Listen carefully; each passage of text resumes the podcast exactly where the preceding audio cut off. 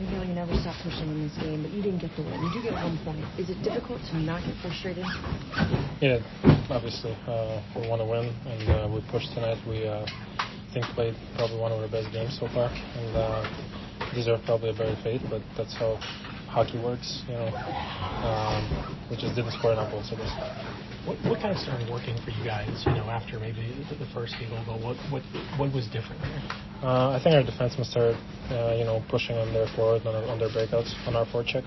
And, um, you know, that kind of made the difference. We kept the puck, pucks inside their zone and played with it. So uh, we do that more often, we'll be in good shape. But uh, just all about confidence, you know.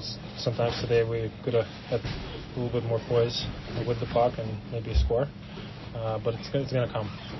You, you, guys obviously have experience. Mean, you're a team that's had swagger over the years, but does each team kind of have to you know, develop that? You talk about the confidence aspect of it. Yeah, obviously. Every season is a new season, and uh, you know you kind of build confidence as as you start the you know preseason, then regular season, and up to the playoffs you go. So uh, yeah, I thought we played with some confidence tonight for sure three starts for Johansson. What did you see from him tonight?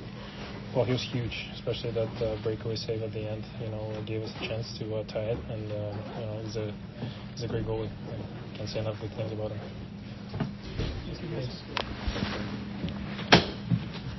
Love uh, Ready Megan here momentarily.